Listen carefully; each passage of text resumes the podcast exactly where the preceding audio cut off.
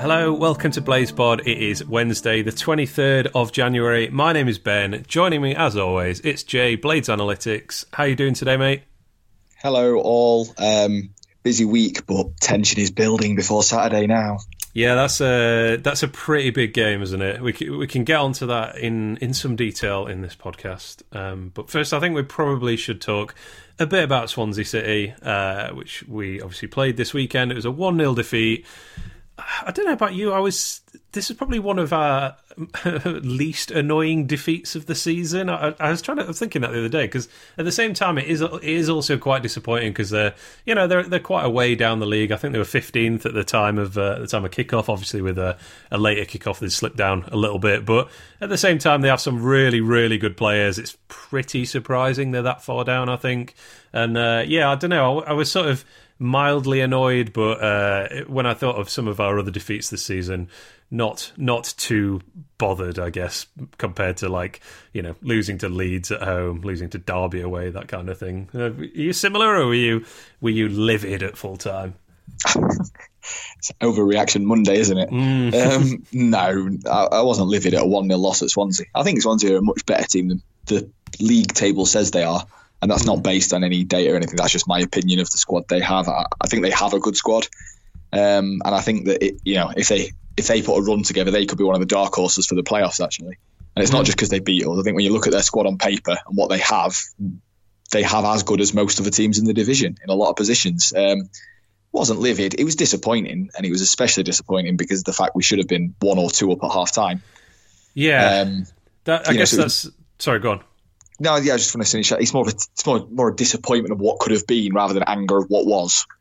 Yeah, exactly. And at the same time, that kind of leaves me thinking, you know, how much do you how much do you read into this defeat in terms of like, oh well, we probably would have won if we'd taken one of those chances in the first half and been, you know, one 0 up. Because yeah, just to quickly talk about the the kind of events of the game. I mean, I thought you know really good in the first half, very very much on top. You know, kind of very dominant in possession.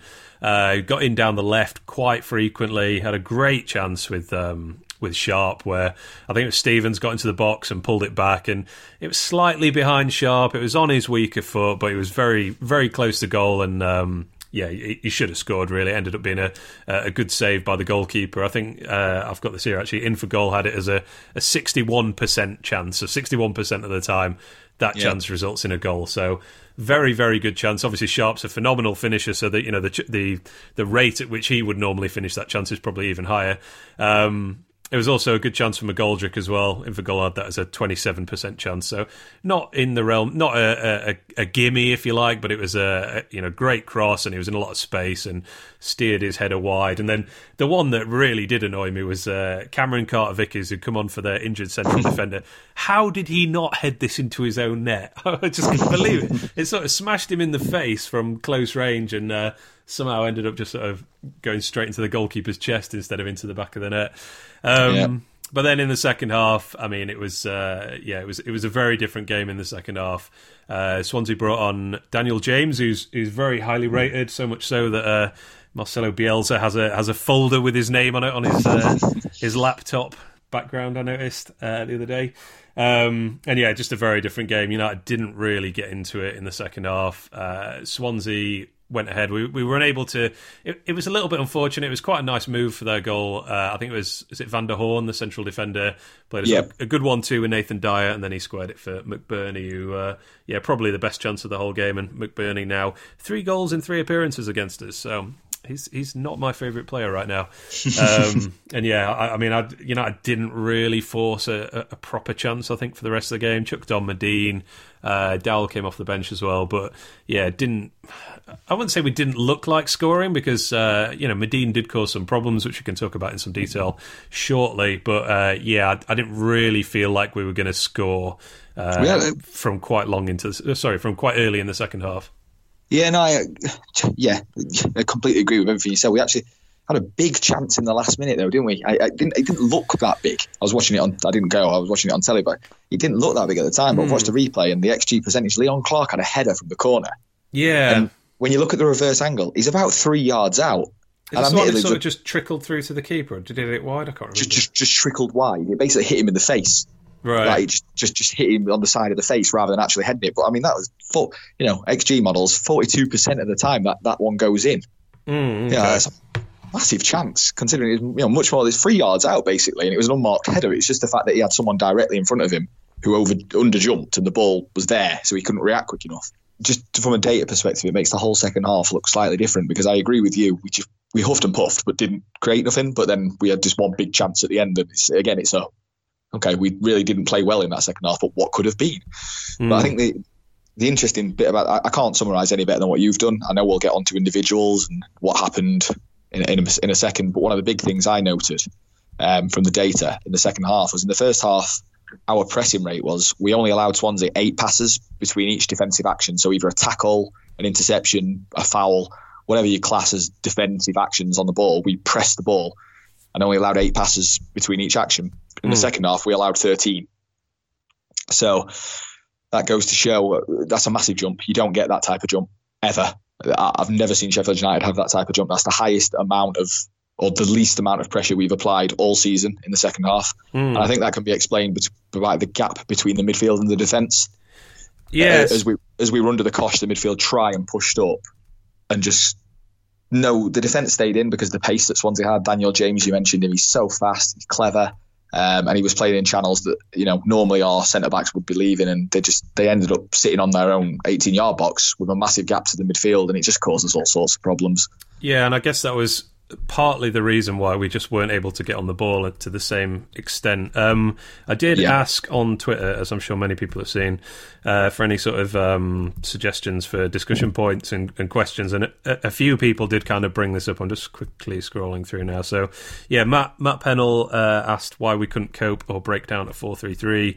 Uh, Kieran Gray also said multiple occasions this year we've been now played straight after half time. Any correlation, as in our teams doing similar things to nullify United, enhance their own performance? What do you do to counter it happening again? I mean, I think yeah, the, the, sort of big question to come out of this Swansea game is is basically what happened after half time, and as as it happens. Um, I mean, James came on because Routledge got injured, so yeah. you know that that change was kind of enforced, but it, it did make a huge difference because, as you say, his pace meant that our, our back three stayed back. That created a lot of space um, between defence and midfield. We weren't able to have the same level con- of control as we did before. I thought one of the other things they did was, um, and, and you noted this on Twitter as well, uh, Celina dropped really deep, and yeah, you know, he was practically playing as a left back at times. Yeah, um, it was. Yeah, and that was quite an ingenious um, ploy by them because he is very much a, a, playmaker type guy. You know, he's he's one of them when you see him with the ball at his feet. It's like you can just tell he is a classy footballer. You know, he just looks like he's got so much time on the ball. You know, sort of almost like sloping around when he's got the ball at his feet, and yeah, getting him on the ball more. And you know, he's kind of threading it basically through our midfield into their their front three. And uh, yeah, I guess yeah. that was that was the big thing, and that was why we were. I, I don't know. I guess the frustration is why why weren't we able to adapt to that and and do something about it? Any any thoughts on that? Yeah, I mean, there's there's three things. So there's three things from a tactical point of view that I think. So yeah, great pickup. The Celina about 35 minutes into the first half started just dropping into left back. Mm. What that what that meant is two things. It meant that Connor Roberts, who was playing left wing back for Swansea or left back, he, he's very fast. He's good at going forward, and he bombed on. So instantly, George Baldock's got two problems to think about because he had Wayne Routledge in the first half who drifted inside. He's got Connor Roberts, who's left back bombing down the outside, and then he's got Celina advancing with the ball as well. So our right hand side are instantly got problems everywhere. Mm. The issue then when Daniel James comes on is Daniel James went and actually played as a centre forward. Um, I've got average Swansea's average positions in front of me when they made substitutions, and you can see the different formation changes. Ollie McBurnie actually drops into a ten role, and Daniel right. James goes and plays up top.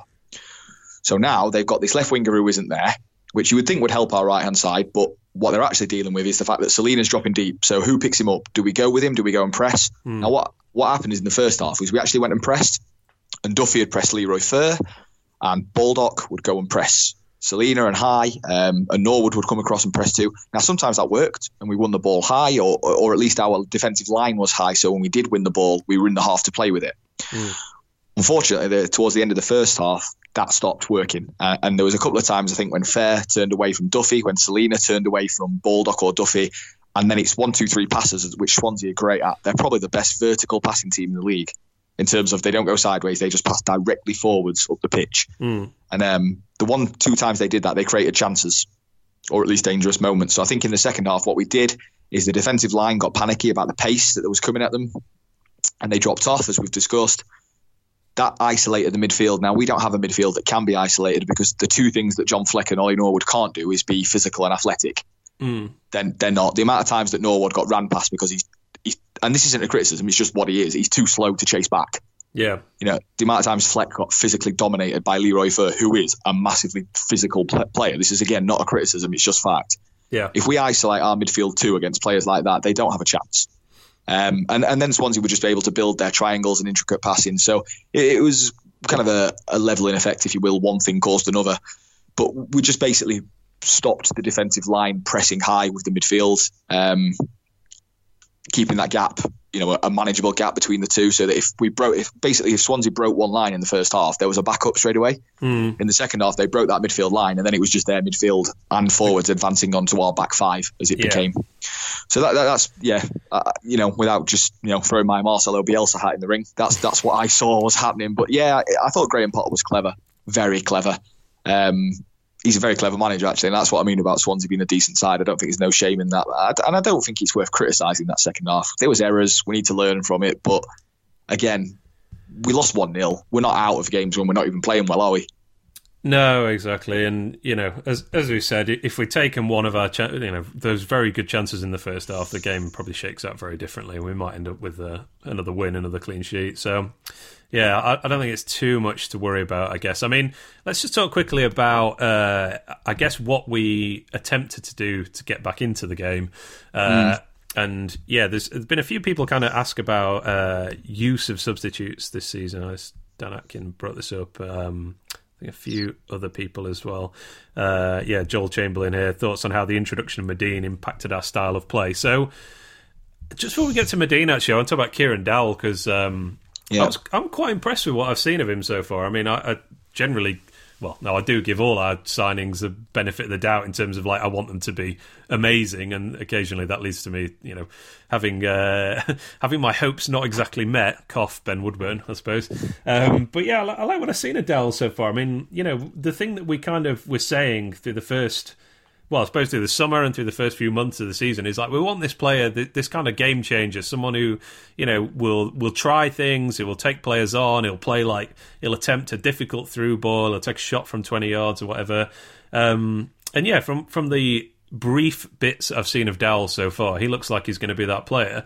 Um, yeah, I thought I thought he had a good impact. You know, he, he came on, he uh, he dribbled past a few players, you know, got away from their midfield.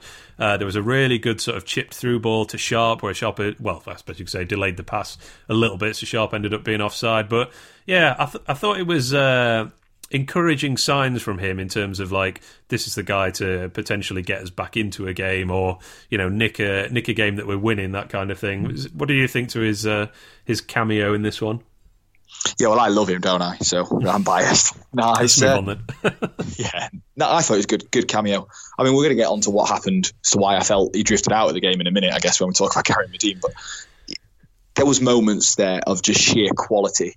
Um, the, the ball to Sharp on the angle. I mean, I don't think we have a player in the team who plays that pass. no I, you know, because Duffy's excellent. And again, I want to get onto Mark Duffy as well in a minute. I know you, I know you do too. But that you know, Duffy's such a brilliant player at controlling the tempo and finding angles, but he, he doesn't play those incisive passes on the angle like that. Mm. That's the type of thing that Dowell's been brought in to do because he does that and no one else in the squad does. And that that was a great ball. It's the type of ball that if Sharp gets, you know, over a period of ten games, he's going to get a lot of goals from that type of pass. yeah indeed so so we brought Dowell on to kind of do that and unlock the defense and then we brought Madine on and uh, completely went away from what had looked quite effective with uh, with Dowell so Yeah, this. Uh, so I thought Madine did well. Like, uh, you know, he won most of his aerial duels. I mean, they they eventually it looked like Swansea just stopped even uh, even challenging him for headers. They were, you know, just Yeah. letting him win the first one and trying to trying to get the second ball. Um, but what I didn't like, and I don't. Well, I'm, I'm sure there is like actual data that says that this is a bad idea, but. I don't like us lofting balls from the halfway line onto Madine's No. head. I mean, aim for Madine, sure, but surely we should be trying to get the ball into a better area before we're we're hitting him. I think it's fine if there's like two minutes left and you need to just get the ball down the pitch. But yeah, I, I, didn't like that to be honest. The way we kind of abandoned our passing and you know at least trying to get the ball into good areas from from across. What, what was you thinking on that? Yeah, nailed on. Um, and it's been discussed at length with a lot of guys. You know, we've got some knowledgeable fans out there, especially who listen to our pod because um, we're all geeks, aren't we? Yeah, and um, yeah, I think we all we all said we all said what happened. I think some people made a great point that okay, so by the time Madine comes on the pitch, we, have predominantly got just about every single striker on the pitch. So we didn't really have much much width or much playmaking apart from Dal. So true, right. All this idea about progressing the ball into a wide area and then maybe whipping it in for a bit more of an attacking effort from Madine, or at least a more dangerous situation. Could we even do that? Okay, I take people's point. I think we could because we still had the fullbacks on the pitch, you know, and they play like wing backs even in a four, don't they? So you, you know, uh, yes, I think we could have done better, certainly. I, I, mean, Jack O'Connell, so a deep completion is a pass that's completed within 25 metres of the opposition goal. Right. So you have to be within 25 metres of the opposition's goal. It's not like you're hitting a long ball. He made four deep completions. It was the most in the game from any player on either that. side. And every single one of them were before Madine hit was on the pitch. So, right. you know, yes, small sample size, it's one thing. But what that's telling you is before Gary Madine come on the pitch or before that last 20 minutes, JLC was playing high, um, especially in the first half, and he was working. You, I know you put his pass map up, pass map up on us, and he, you know he completed as many actions in the final third as most midfielders did in the game, and, and he was great by the way. He was incredible. But what that means is, as soon as Madine comes on the pitch, we've just negated our whole style, what we're built to do. Mm. Um, and I, and I, I'm happy with Gary Madine signing. I agree. I thought Gary Madine looked threatening, and he looked like he caused a bit of chaos, which was needed.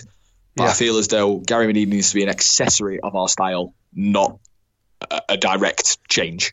Yeah, it's going to be interesting how that shakes out, doesn't it? I mean, because you know, you could say, well, we didn't, you know, okay, won some headers, but nothing actually happened. But you know, as that kind of understanding with Sharp or other forwards builds, you know, things yeah. are going to happen, aren't they? I mean, you know, it's, a couple of those are probably a foot away from dropping to one of our players and ending up in the back of the net. Of course, and it's percentages, isn't it? It is. Yeah. It's the old Charles Reep Pomo thing, you know, position ops. It's, it's we're getting the ball in the in the mixer in the danger area, and I, I agree with you. With ten minutes to go, five minutes to go, I'm okay with that. Mm. With 20 minutes to go or 15, I'm not. I'm not okay with that. We should play because we played like that away at Millwall. We played like that away at Preston. Uh, home to Preston, we got points from it. Yeah, you know, because we were intricate, we were patient, we played our game, picked the gaps, got the goals. I understand what Madine brings. I understand we need to play to his strengths, but we need to do it in dangerous ways.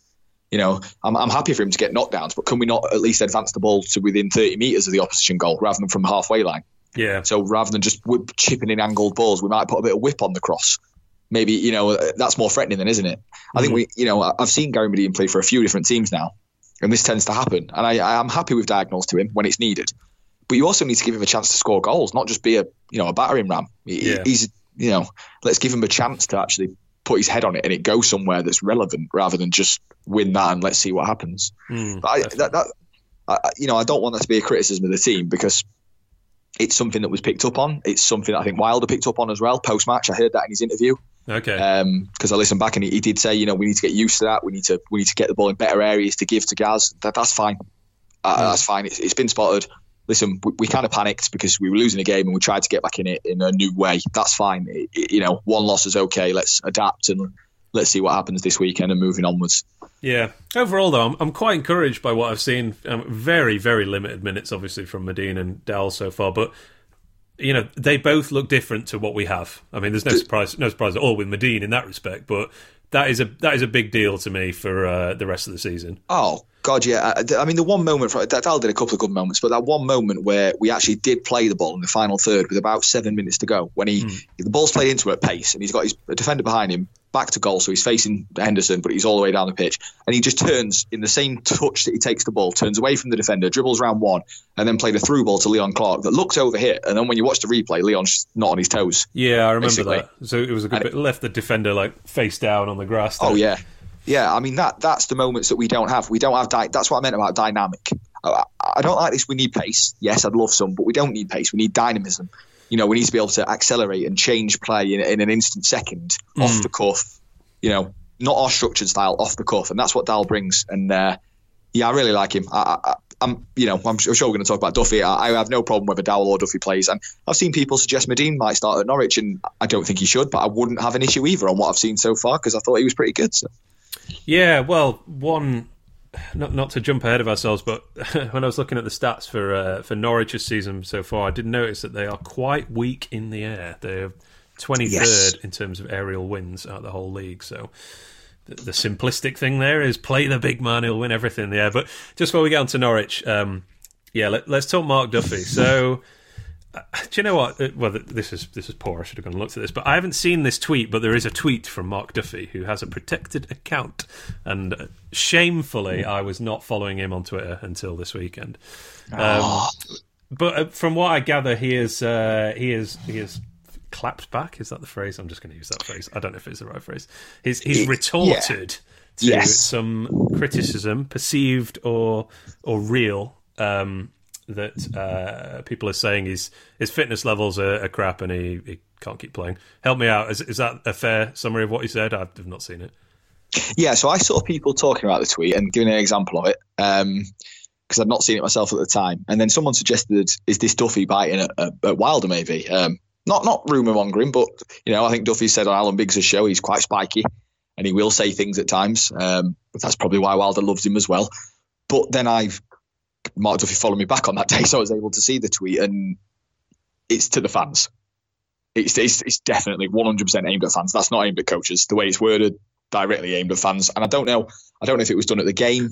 Um, I don't know if he's had private messages, Instagram, Twitter, whatever it is, because Mark Duffy is on, on both platforms. But I, wherever it's come from, that's what it was aimed at, and it is utter nonsense. Yeah. Well, here I've just found it actually. So it's uh, yeah, this is uh, was it on the twentieth? That's Sunday. Yeah. Yeah, Sunday. Find it very disrespectful that people question my fitness levels. By questioning that, you're questioning me as a professional and the hard work I put in every single week. But let me make it 100% clear I can play for 90 minutes 100%, and the day I can't, I retire from the game. Now, actually seeing that full thing that is quite interesting because I am very much of the the train of hmm. thought that Duffy cannot play 100% for uh, for 90 minutes. And obviously I have no insider knowledge here. It's just what I see from the stands. Have um, we been um, con- have we been conditioned to think that and this is not rumor mongering but have we been conditioned to think that as fans because of the amount of times he's been substituted by the 70th minute? It is possible but at the same time I it's been very, very rare that I've thought, oh no, why are we taking Duffy off? Like he's uh, agree. He's, he's, in this game. Like this is we need him on the pitch. I think he's magnificent football. I've said this, uh, you know, over and over again, especially after I, I, gave him a seven out of ten for last season overall, and, and people uh, people were not impressed. But largely that was down to the amount of time he spent on the pitch, which, well, I'm pretty sure that is down to his fitness. To be fair. Um, yeah, I think he's a magnificent footballer, but I, I generally do think like when he comes off, I'm like, okay, it is it is time to you know his influence in the game is waning, or you know if we're defending a lead, then you know mm. his, his kind of usefulness to the team in terms of like defensive shape just just kind of gets negated a bit. I mean. So yeah, there's a few people have asked about this as well. Uh, so uh, Jimbo on Twitter, yeah, interested to hear your thoughts on why Duffy always gets subbed when he's our most creative player. Uh, he said he's fit for 90. Does Wilder disagree or it's tactical?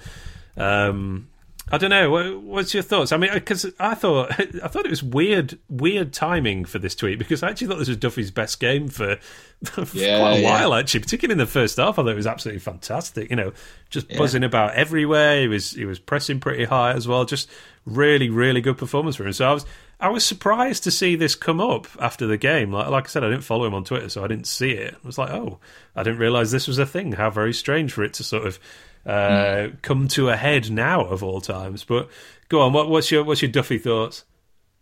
Um, look, look, we not sitting on the fence. We don't have the, the, data that the sports scientists do at United. Football these days is very different. You don't ask a player if they're tired.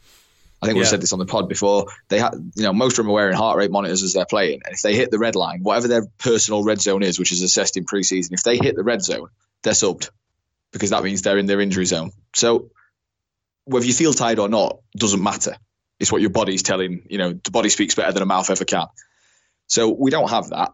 So that could be one factor. Um, the other side of it is so in the past, why Mark Duffy's come off is normally, I don't think this is just personal opinion.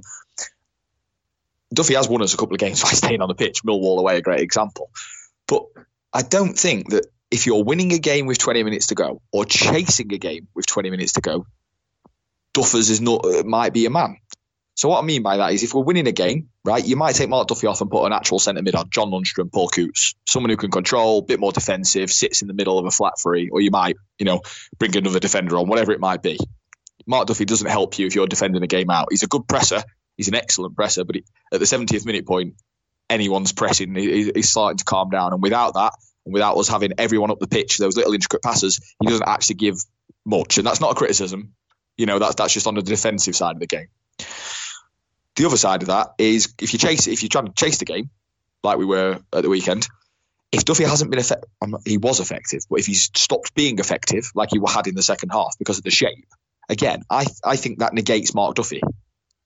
So what we did on Saturday and what we've done in the past is took Mark Duffy off and put either a striker on if we're chasing the game or another midfielder who might have a different skill set. I just think that Duffy's skill set is so specific and defined for our system that when we are doing other things that our system isn't designed for, such as chasing a game, that it negates his abilities. He isn't an open space player, is he? He doesn't have the pace for that. He doesn't have the physicality for that. He's not an open space player as such.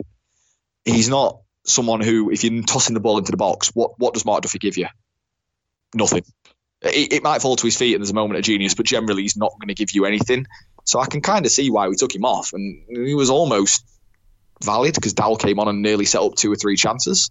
Yeah, because Dal, Dowell's a bit of a better one-on-one player. So I don't know. I, I, think if fans are saying Duffy's unfit and things, they just need to shut up. Quite frankly, he's not. Eh, you know, we've spoken about it. I did a thread about it. Duffy can last night, and he's a, just a magician, and everyone should just bow at his feet because he's amazing. and I'm so glad we have him, not everyone else. Um, but tactically, I think there is valid reasons for what happens. I think so, yeah. And he is 33 as well. I mean, let's you know. Yeah, it's definitely. not exactly a. Well, I don't know. I don't want to insult him, but you know, physically he's uh, slightly different to somebody like Leroy Fer, for example. Yes, it's not exactly. Uh, well, obviously he is an athlete, but yeah, I'm just going to stop talking. He's much more athletic than I am. I'm just looking at uh, the amount of minutes he's played recently. So, you know, I mean, over Christmas, yeah, we. So looking at this, I mean, against Derby on Boxing Day, played 80 minutes, came off when the game was won, essentially. Played a full 90 against uh, Ipswich a couple of days before that. Played 77 against West Brom.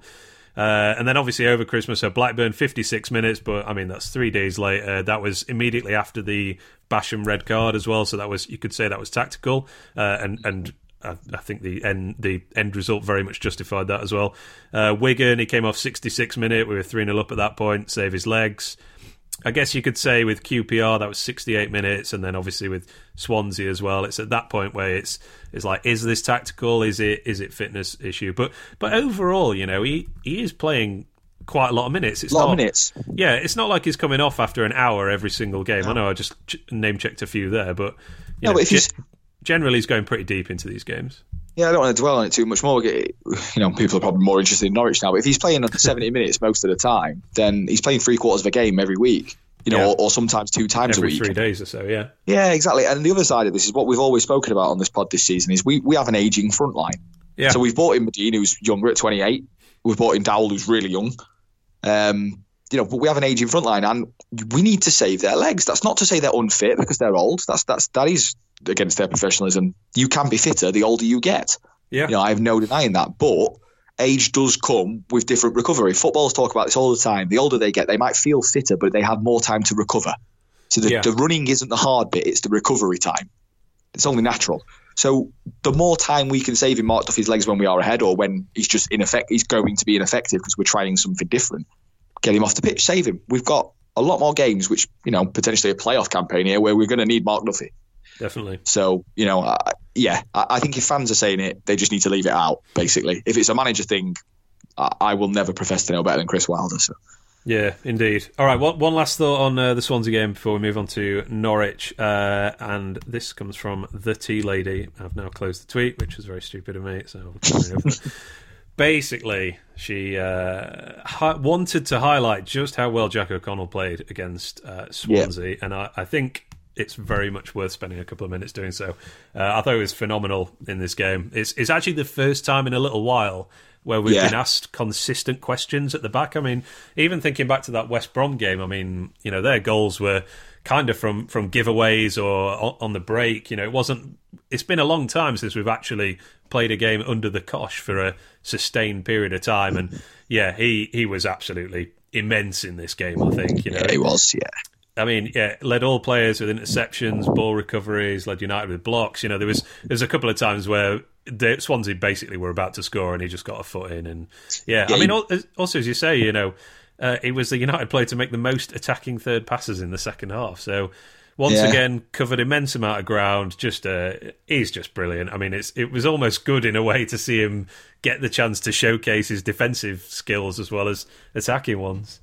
Yeah, I, yeah, hundred percent.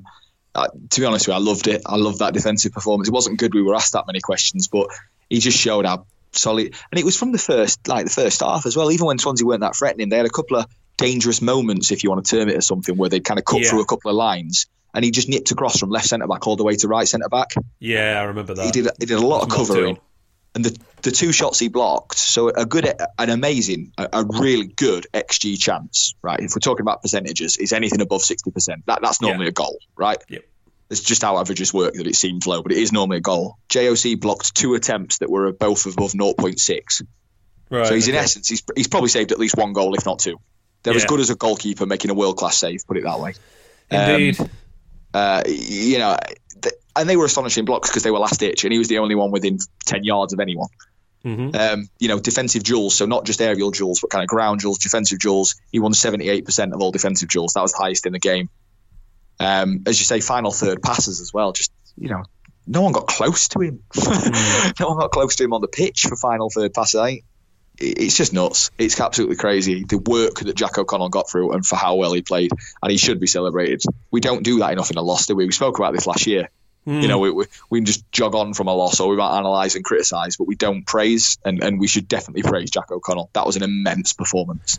Definitely, and uh, a couple of excellent saves by Henderson as well. I, always think this with Henderson. Like, if you look at our, uh, you know, our winning run over Christmas, it's like he probably could have had a deck chair out for most of the time. Yeah, you know. yeah. There's, there's the odd save here or there, but there's some games where def- we've just defended so well. I mean, that QPR game, he could have he could have probably sat down on the goal line for pretty much the entire game. Whereas, uh, yeah, here he got a chance to showcase his abilities, and there was, I think it was from. It was like a double save, but there was a second chance from I think it was from James where you know watching it live on the sort of TV camera angle, you're like that's a good save, and then you see the re- replay and it's like oh my god, that's a fantastic save! Like to to get down to his left, and uh, I think it was still maybe it was one 0 at that point, but all the same, It was. massive Yeah. to keep us in the game at least theoretically. Um, all right, mate, let, let's talk about Norwich then. Uh, so that's coming up this weekend. Uh, a fairly sizable game, I would say. You know, with, uh, with with some things riding on it. Uh, Norwich, obviously, above us in the table now. Uh, one point off Leeds at the top, I think. After the results this weekend, they had a good weekend. Actually, we had a very good weekend. Uh, I think the previous week wasn't it when everyone else lost, Yes. uh, and this week it was their turn. Uh, they're a very good team. At the start of the season, I said uh, I'd noted that they were like the seventh favourite for promotion with the bookies, and I couldn't believe it. I thought that was ridiculous. They just lost uh, Maddison and someone else whose name escapes me, a striker or attacker. Anyway, I, I just I didn't think that was going to happen at all. As it happens, they've been consistently one of the best teams all season. We obviously played them in the fourth game, which was a home win, of course. Uh, and at that point, I remember doing the sort of preview stuff for it. They were creating chances by the bucketful. Obviously, it was a very small sample at that point, but yeah, big chance creation. Uh, Jordan Rhodes was banging them in, and Onel Hernandez was doing really, really well. Um, and that's kind of carried on throughout the season. They are an extremely good attacking team. I mean, yeah, just looking through some of the the stats, they're the second highest shots per game, third highest possession. Defensively, they're very good. They allow the 19th highest or fifth lowest, if you prefer, uh, amount of shots. So slightly better, uh, sorry, slightly worse than United, but still very, very good in that category. Uh, they're they're very dynamic. They have the second highest number of dribbles per game as the team, uh, fifth highest number of key passes. So yeah, they are basically a very good attacking team. They don't allow many shots either. They, I mean, the table doesn't lie at this point at all. But yeah, they're, they're fully deserving of uh, being up there at the top. And uh, yeah, we are not good away at top six teams, and and we haven't been for three seasons or more. I guess we haven't been under Wilder. I mean. Um, the chat, uh, it, well, I don't actually know his name, but the chap from Blades Mad actually messaged me about this and wanted to kind of bring it up as well. And it, it is a great point we are just not good at, away at top six teams. Um, you know, if you go back to League One, I'm just looking now. Uh, so the rest of the top six that season, Bolton we lost, I believe. Uh, Scunthorpe was a draw. Fleetwood was a draw. Bradford was a draw. Millwall was a loss.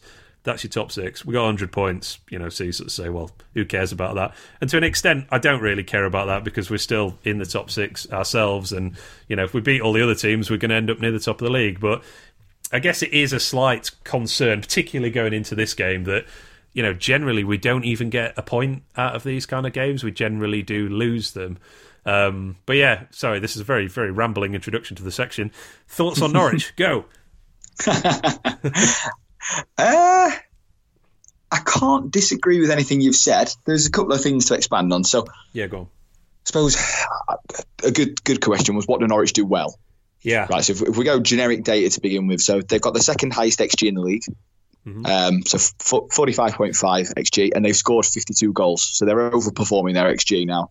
I don't see that as a bad thing in Norwich's case because it's predominantly done from one player, which is Teemu Pukki, who's over overperforming his own XG by five goals. Mm-hmm. So that that might be a bit much. He might regress, but it basically shows they're a very good finishing team.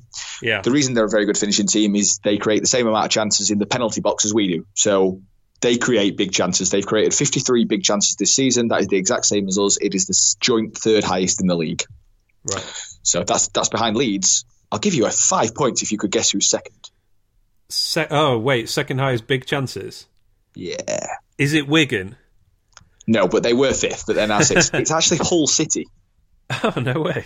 Did, yeah. did that all come in their six 0 win over Bolton? Uh, yes. No, no, no. They, have they've, they've just gone there. Five big chances in that game. Yeah, on this mad run that they've been on. But yes, yeah. so you know, discount Hull, bit of an outlier, I guess. I don't know. But yeah, so Norwich, they've got a very similar style to us in terms of when they create a chance, it tends to be a good penalty area chance. Mm. However, they're not like us in the fact that they will shoot from outside the box. Right. So they have midfielders that will have a go. Um, simple as that. They scored a goal on Friday night exactly that way. Poor goalkeeping, but it was a shot from about 30 yards out they they've got good technical players. Um, couple of, so a couple of other things on their strengths. So really good guy, kind of not following Miley, doing his own thing. S2 stats, doing some brilliant. He, you know, he's really good at programming, so he's doing some excellent kind of data graphs and things that show different metrics. And um, one of them is kind of looking at the championship playing styles. It, it, looks at passes in the final third or deep completions and, and percentage of the time in an opponent's final third. So basically, if you camped in someone's final third, yeah, you know, let, us just blend, simple it down. Norwich have a similar don't have a similar style to us in this aspect. So we camp teams back in the final third. Um, think Sheffield Wednesday, you know, the home game. That, that, that's us, and we try and break you down from there. Norwich are very different, and this is intentional. So they have excellent ball players in the midfield. Moritz Leitner uh, has the most passes per game of any player in the league. Right. And his replacement, Mario Vrancic, who's came in while Leitner's been out, is in the top five as well behind Norwood, Bannan, and someone else. I can't remember who else. I think it's Jake Livermore or someone. Um, but in essence, what they do is they they pass the, they, they will hold the ball in the middle at an average tempo. Okay, so they'll hold the ball, they'll pass out wide, come back around, and they'll circulate. As soon as they get into that final third, they click, they accelerate. So they're very unlike us in this aspect. Mm. Whereas we will look for controlled attacks and try and open space up and then exploit, they will accelerate in the final third. And, and everything is then done with vertical passing. They've got quick wingers um, Onel Hernandez, we highlighted, he's exceptionally quick. Yeah, and he's very skillful. And we highlighted him, you know, in the home game before the, uh, the start of the season. He's exceptional. Teemu Pukki has exceptional movement around the, the penalty box, um, you know, and they create a lot of cutbacks. They've got fullbacks as well who play like left and right wingers. Right. So their, their best players are probably the fullbacks this year. Max Aarons, especially on the right hand side, is a superstar. He will be in the Premier League next year, one way or the other um, he will bomb on all day long, and they look for cutbacks. So they have a lot of different ways they can hurt you. Um, even bringing Jordan Rhodes on, he actually wins a lot of decent amount of aerial duels. He's a bit of a physical threat, so they've got a plan B option as well. Yeah. So they have a lot that can hurt you. basically they're a team full of highly skilled technical forwards and midfielders, and they rotate. They don't have a defined structure. They move about, and they've got some pace. So it's everything you might want to fear in a team. yeah, um, uh, I'm not confident about this game at all. To be honest, I, I will be amazed if we get uh, anything out of it. Uh, not to not to be down on on United. It just uh, yeah, it seems like they have slightly more than us essentially, and our record in these games is not good. Three uh, three away games at uh, sorry, two away games at top six teams so far, zero points from us. Yes, yes, I, I agree. I don't disagree. Uh, I'm trying to find the thread that I put out because Norwich, uh, they're not amazing to top six teams either. Right. So I, I, actually put a thread out on this, and, and top six at home. I think they played three, won one, lost two. And out they of have, the whole season, actually, I kind of have that in front of me. Yeah, Leeds, Leeds won at Norwich, West Brom won at Norwich, Derby won at Norwich as well. They did four three when the lights went out. yeah, I was I was just there waiting. I thought that was another ploy for Norwich to get like into even more injury time scoring because they have done a lot of uh, injury time they, scoring. They are, uh, and, and they're also a poor first half team, so that is a definite thing. So Norwich are twenty second or twenty first, yeah. it was in the first half results, but they're top of the league for second half results. So this is uh, okay. So that, if we're focusing on things to highlight, and this is just data, not tactical. We can get into that if needs be. Um, but just data wise, what we're saying here is this is a team that. So, okay, so XG wise, fifth best XG against in the division. So they're a good defense. They're not an yeah. amazing one, but they're a very good defense. Okay, they don't let loads of shots against either because they dominate the ball. However, the other good thing about Norwich for them is if teams tend to do get ahead of them, they can pin them back. But one thing we're great at is getting ahead of a team and normally staying there. Yeah, that's what we're great at. So Norwich will give chances. Bolton got pinned them, pinned them back, and that's not a good football team. You know, we know Derby can be great on the day, but we played them, they weren't, and you know they they went and got the win there. This is not an invincible team. I'm more mm. I'm more worried about Leeds than than Norwich, for example. If it was Leeds who were playing, I'd be more concerned. Norwich, Norwich are not invincible. they've got some excellent players. We're going to have to be defensively unbelievable and on our game. If we yeah. are, we will create a chance or two. They give up some chances, not lots, but they give up some chances. They give up more big chances than we do, and it's going to be taking them. I know people say that it's a cliche. You've got to take your chances. Yeah, we know from XG percentages get missed, but against Norwich, that's not a day we can miss that one chance that we create. We have to take it, and if we do and get ahead, you know, then you never know. Uh, we're certainly not favourites, Norwich are, but there is, I, I, think there's some things we can exploit. They do bob on, their fullbacks do bob on, and that for me is both a strength and a weakness because we have wingbacks who will exploit those spaces.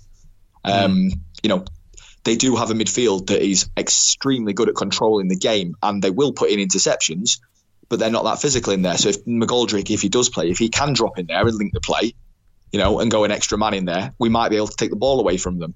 I don't think Norwich have had too many sides this year that have took the ball off them and made them get pinned in and defend. Well, as I say, yeah, they have the uh, third highest possession in the league, which is, if anyone's wondering, United eighth, so they they dominate the ball even more than we have this season. So, yeah, I mean, it, this is a major uh, acid test for me because I I'm not looking up the table for United yet. I know we kind of you know pondered it a bit last last time we spoke, and I was saying, well, it seems like the average amount of points you need to get, you need to finish in the top two. It just felt like too many to me. Uh, if we win this game, which I don't expect us to do, but if we do, I think at that point I may start thinking, do you know what? We could actually we could actually get automatic. As it is, I'm. Uh, I don't know. I, am kind of or, I'm kind of already thinking about uh, it's Bolton at home, isn't it? We've got some yeah some Bolton home winnable games at home coming up, uh, and it will be three weeks between home games as well, which is a is a bummer, and I never enjoy that. So I don't know. I'm, I'm not confident about this one at all. I, I do expect us to lose, um, and yeah, I hope people don't don't wig out too much about losing to a very good team uh, when we're in such an incredibly good position in the league. So yeah, I mean, yeah, the other one the other name I'd I haven't actually watched Norwich much this season at all, um, but there was a name that jumped out to me. Emi Buenda. correct. So yeah. yeah, Emiliano Buendia, Buenda, whatever it is. Buendia, uh, yeah. He was playing a sort of a, I think he's playing as like the right of an attacking three. Uh, he has the highest number of key passes per 90 for Norwich with 2.6. So key pass is essentially a chance created, isn't it? Yes, he, he actually. Because um, have you took that from who scored? Yes. Okay, so who scored? Th- th- those those incorporate set pieces, and there's a drop down menu you can go to find open play. Ah, Um, okay. And he's one of the highest from open play in the league. Emi, Right. because he doesn't often take set pieces. Emi Buenda is a class number ten. He's Yeah, this where's little. he come from then? I mean, I'd never So- heard of this guy. There's a really good article actually, if anyone's interested in this, and it is a bloody good article. A guy called Adam Brandon on Twitter is a South American football expert because he lives out there, and he's also a massive Norwich fan. Right. Um, and he wrote an article on Emi Buendia. So Emi, Emi Buendia is Argentinian, um, but he spent his youth football years in Spain. Yeah, he was actually- he was- now. He was actually at Real Madrid when he was 13, I think. Yeah. So there's a really good article on Emi Buendia and how he's got to where he is. He's had a fantastic football pedigree and education, let's put it that way. But he is the archetypal classic small diminutive number 10. He's exceptionally skillful, loves through balls, little balls around the corner, dribbling. He is a very good player. And he's the type of player that, to be honest, does not destroy us, but that we don't like playing against. Um, because he's we, only we just turned 22 as well. Yeah, he is. Yeah. Oh, he's, he's, he's yeah, he's worth millions. Yeah, it's no doubt about that. Um, but he's the type of player that our midfield aren't very good at picking up. That's what I would say. That that is a concern. Uh, and he's the type of player that really moulds Norwich's style. Norwich put in the third least crosses in the league, Right. so they don't cross much. And the reason they don't cross much is predominantly because they play Teemu Pukki up top. So why would you? Um, but B because they play a lot of through balls. Yeah. They play they play a lot of passes around the corners into channels and cutbacks, you know, that aren't crosses. So you're talking about a side here that are just highly technical. They press high as well. It, it, it's it's everything that's a Blades fan's worst nightmare. Basically, it is a highly technical, fast, explosive team, Yeah. and they're, they're full of speed in their play as well. So what we need to do is, is definitely go front foot, go and pin them back, and let's see how they deal with us because they have a lot of highly technical players, but they're not used to defending. Mm, So interesting. You know, I think the only way to go and play Norwich, yeah, you have to be pragmatic, but you have to go and play them. Derby did it; they got a result. Um, Yeah. You just have to go and take them on head on, and I, that is why Teams have scored goals against them, haven't they? Lots of goals as well. That's why why they've had so many four threes, I guess. lots of goals, more than their XG says. So they have had some good finishes against them. They conceded 36, and their XG against is only 30.6. So Right. There, there is something to say their defence has actually been slightly unlucky. There's been some goalkeeping errors. I know Tim Krul's had one or two good games recently, but he's also had some absolute howlers. They're not the best at the back. Uh, I work in an office with a, a Norwich fan of 50 years, um, and he's he tells me often that Zimmermann at the back, a, a big German guy, he's good, but other than that, because the fullbacks bomb on, they are defensively prone to errors. Mm. I think I think if we get the ball in the box and put them under pressure, I, honestly, I, I'm hopeful. Yeah, you, you sound much more optimistic about this one than I do. Maybe it's because you're going. Uh, yeah, that's half of it. To be honest with you, I can't really go down. I'm in a loss, can I? I suppose not. No. Um, all right, mate. Uh, so yeah, anything else you want to quickly mention from the Norwich game before we wrap up? It's not Norwich. I have to say something. So I was going to make sure you said something. A Stoke City report. I have to say something. Don't I? I'll just give you the floor for this one. Okay, so uh, uh, yeah, I, I can't even. I don't even want to give him credit. Right, so Just Uh, uh, don't don't name him. It's fine. He'll know. he knows. Yeah, he, he knows. So in essence, someone very clever has done something very clever on, on social media when the whole Stoke City job was going, and there was, a, I believe, there was a genuine, not rumor, but there was a genuine someone, an actual journalist, about Chris Wilder could be an option for Stoke type I thing. think I think it was Alan Biggs again. Alan Biggs loves a loves a Wilder to whoever rumor, doesn't he? Yeah, I'm going to I'm gonna, I'm gonna tell next time on just to pack that in. Um, but yeah, it, it, basically someone decided to make a nice fake fake account called Bendover. Um, if that wasn't a clue, I, I don't know what was. You were busy. You didn't notice that. In my defence, I get a fairly few notifications um, a day that I just respond to because I just like to talk to people and I don't read often who they are. Um, and it, it just yeah, I, I bit a little bit on this Chris Wilder to Stoke thing. Not not aggressively. I was just saying why Wilder wouldn't go, and ah, I just went along with his con for far too long for a supposedly intelligent person. And yeah, he then released a video where he's just kind of superimposed my face from Alan Biggs' show in sheer shock. The, the reveal was on, and it was actually a Blades fan who does this for fun. So, absolute Didn't didn't you block him, or was that uh, was that faked? No, I did. I did block him because he was just like, he just I kept getting bent over in my notifications, the Stoke City report, and I was like, this is just taking the piss. Can you just leave me alone? Because I just stopped replying. Like, there's, there's a couple of Wednesday fans that do it. To be honest with you, they just try and like every day I just get abuse off them every day, and it's You, just uh, like, you know you've made it when you've got non-United fans giving you abuse. You've become, Yeah, well, this- you've this become was a it. personality. no, I think you know you've made it when a United fan basically catfishes you. That, that's, in essence that's what fair. happened. Um, so yeah, I think all credit to Henry for doing that. Well done, mate. Yeah, fair game. You got me. You absolute beep. Henry W underscore is his Twitter name. I think we all know what the W must stand for at this point.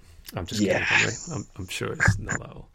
Um, ah, I was going to say something then. So what were we just talking about? Alan Biggs, Stoke. Mm, oh yes, I remember getting abuse on uh, on Twitter just before we finished. Uh, I noticed you. Uh, I mean, you, you're very popular with Sunderland fans these days, right? yeah. I, I noticed you uh, you shared the rumor that their striker is off to Bordeaux or wherever. I, I thought, when I saw that you'd shared that with uh, not the top twenty and people, I thought, oh no, the the hordes of rabid Sunderland fans are going to be coming for you as though you've had some uh, No. had some involvement in this. Uh, do you know what? I haven't had it that bad. He's gone actually. I believe Sky said he's gone three and a half million. So Josh Um, Maja, Maja, Maja, we're talking Jo- about here. yeah, Josh Maja. Yeah, I yeah. Interest. Let's just say when you decide to uh, move on from your own team and, and, and do leagues and other teams, it's extremely interesting the responses you get. Some good, by the way. Some some excellent people out there. Um, but yeah, Sunderland fans are very defensive of XG at the minute. So for anyone, was so I, I, I hope you don't find this intrusive. Well, it's in the public domain, of course it's not. I, I read one of your uh, one of your threads talking to a um, a Sunderland fan about expected goals, and yes, you are one patient person to engage very calmly with somebody telling you that your thing was a load of well. yeah, yeah. you, you were you were calm in the face of uh, irrational abuse, and yeah, I think you should be commended for that because uh, I think I would have been reaching for the block button at that point. I'm not always that calm. Um, that was just a calm day. No, do you know what it is? And it's, it's you know, I don't want to moan, go on about this is a Blades podcast. So I want to keep it Blades, but it's like, so I think we we've both said privately since we started doing this, when we have conversations in pubs now, and it isn't necessarily with our circle of friends or who we go to games with, I genuinely hear people talking about expected goals or talking about taking better quality chances. hmm And I, I'm not saying that we're high, you know, putting us on a pedestal or anything, but it does feel like we have a, and maybe it's more modern thing. There's some brilliantly educated fans out there. Kieran Gray always comments on stuff. He's wonder, he's brilliantly educated. He's a great tactical mind. He should work in football, quite frankly. Dan Atkin, another one who always talks to us, another brilliant mind on football. You know, it's just these guys just they've accepted what we talk about is Mm. is based on fact. We're not saying it's always right, but it's based on fact and it's based on, on statistics and it's based on mathematical possibilities that this thing happens more than this thing. Mm. And I think, you know, obviously Sheffield United style helps that under Wilder We've created big chances. But sometimes it's it's nice to try and educate people, not not in that I know better, but that actually this is a thing. It doesn't need to be the thing, or it doesn't need to be gospel, but this is a thing. This is why it's a thing, and this is why it's something to discuss. Overperforming XG or underperforming XG is something to discuss. Mm. There is a reason behind it, and I think it's nice to do that. We've I certainly know that we've done that, and you know when we analyse games now, I think there is less of an overreaction because if we Yeah. created good chances and, and the XG says we should have won a game, and then we go on and win next week, you think, okay, so you know the trend is going in the right direction, isn't it? That, that's what I'm trying to summarise. As long as the trend is going in the right direction, I think losses become more acceptable yeah, to a, I mean to a certain extent. that's why I find analytics so interesting in football because it is it is answering that question of like, did we get what we deserved today? And you can Yes. actually numerically say, you know, not definitively yes or no, but generally yes. Like more times than not, that if you played that game a thousand times, it would shake out the same way it did, or it would have gone a different way. And yeah, I think uh, you know, obviously, we're not claiming credit for no, no. informing people of that, but it's interesting that I, I completely agree. I do think the conversation has evolved in that direction in the last couple of years, and yeah, you hear more and more pundits kind of talking now about like percentage chances and actually saying, well, that's probably a, a, a you know fifty percent chance or a sixty percent chance. I think I even heard Danny Murphy saying something along them lines. Uh, Jesus, uh, no I know. way. No, seriously, I was. He's the I worst was, one of the lot. I was for some reason watching the uh, Derby Southampton replay. I think right. there was nothing else on at the time. Um, and I'm sure I heard him at half time say something along those lines. And I was like, whoa, steady on Danny. I didn't expect that. I, t- I, I tell you, does it just on comms? It's, it's we've tangented as we always do, but this is quite interesting actually. People might find this interesting. So I, I have, again, it feels like I'm name dropping, but I'm really not. I, I happen to have been in a conversation with Andy Hinchcliffe. Oh yeah, and um, and, and and obviously ex Wednesday connection. So we'll take the piss. And some people think he's not the greatest commentator in the world or whatever. Andy Hinchcliffe is fully aware and understands XG. He knows who he's wearing the XG table in the league, and he tries to, you know, he's told me he, tries to communicate that in a sense where he doesn't say the words expected goals because that can put people off. He might not say the number, but he, he tries to communicate that, you know, that he has that knowledge that there is another league table out there that might be more accurate. You know, yeah. After 27 games, there might be one that can show you a bit more. Uh, you know, you just need to understand that. I know that Dean Smith used to, the, the now Aston Villa manager, when he was manager of Brentford, and we all know Brentford love expected goals. Um, you know, they're the poster boys for it. He used to pin the league table up in the dressing room, the expected goals table. No so I, I, yeah, Dean Smith. It's, it's, there's a podcast called Set Piece Menu, really good podcast done by Rory Smith, Andy Hinchcliffe. This is where this has been discussed. Right. And they've they've had interviews with Dean Smith before where he said I used to every week pin up the XG table, and he called it the Justice League right, table because it was basically that is that is the true table. And you know, if Brentford were underperforming because they were defensively poor or they weren't scoring the goals, he'd pin that up and he'd say, "That's where we're going wrong. That's mm. what we're going to work on. That's how we're going to get to where we should be, which is actually second. People can point and say Brentford are 17th now, whatever. But when you think of the size of the club they once were and where they're at now, there's no argument that it, it, it's unbelievable. You know yeah, what, what they, have done. So definitely that, the that, Justice League. They're going to be getting a letter from uh, DC yeah, Comics. DC, yeah, yeah. I'm sure. I'm sure they spelled it with a Z or something. Just, to, but it's just, you know tangenting. But it's just it's just interesting. It's really interesting. I, am not saying that I think Chris Wilder does that, but I know for a fact that there is a heavy understanding, especially with Alan Knill, of expected goals, what it is, why, what it means, and more how we how you can apply that to analysing. Yeah, well, that's why we never shoot from long range, isn't it? Presumably, it's a, it's an understanding that it is a low percentage chance. I mean, that is what that is that what XG is exactly that. It, you know, the the maths behind this and talking about it can bore people sometimes, but it, it, it's a tactical thing. There was an article that Opta have done, um, and it was based on the MLS, and they've but they've done it in the Big Five leagues now, which is in the last five years there has been a decline in long range shots, shots, and there has been yeah. an increase in shots within the penalty box and six yard box. Yes. Teams are statistically and tactically making big chances now because there is a thought process that if I shoot from here, it's less likely to be a goal than if we work it into the six yard box. That seems obvious, but for the last 10 years, that wasn't the case. Mm. You know, so this, it is, people say it's not a thing. It's changing the game. it's beyond a thing. It's here and it's changing the game. It's not to say you do it every time. It's just to say it, it's certainly a thing. And, and there will be a new evolution of something soon. And the first team to get on that will probably be amazing. But mm yeah, it's interesting, uh, uh and I think you'll see that in full effect this weekend. Just to round it back to Sheffield United nicely, Very nice. Both, both, sides will look to create chances in the penalty box or six-yard box. They will look to get round the back and cut it back for a tap in because we both love high percentage chances. Yeah. Done. that was very, very, neatly summarised. Well done. It's going to be a good game, I think. I, I, when I no, when I'm, I'm a bit pessimistic, but I'm not saying we're going to get smashed or anything like that. I just yeah expect them to have slightly too much for us. But ultimately, you know, I rattled off those stats at the start about how many shots they have, the possession, and all that. And to be honest, apart from the number of dribbles per game, where there is a big disparity, most of those categories we stack up pretty equally with Norwich, with one of the better attacking sides in the league, because we are also one of the better attacking sides in the league, and we're also the best defensive side, I believe, or at least very much very much in the conversation with Middlesbrough. So yeah, I'm not really uh, being down on United's ability. I just think away game, very good team. Probably, if I was going to bet on it, it would be a Norwich win. But hopefully, I'm wrong, and we get uh, we get at least a point. I think a, a point here. It's almost it's almost more valuable from a morale point of view to me than an actual yeah. league table point of view because I will, you know, I won't really care if we lose as long as we beat uh, Bolton in the next home game and then we're still back in the box seat. But it would be nice just to uh, just to get one, and also it would take two points away from Norwich as well. It would be the uh, you know it's it's the definition of a six pointer, I suppose. This one. Ah, hundred percent. Don't think we can add any more, mate. No, and we've rattled on far too long. My apologies for taking up too much of your time, as always. Um, have you got anything anything to plug quickly? Anything you want to mention before we finish?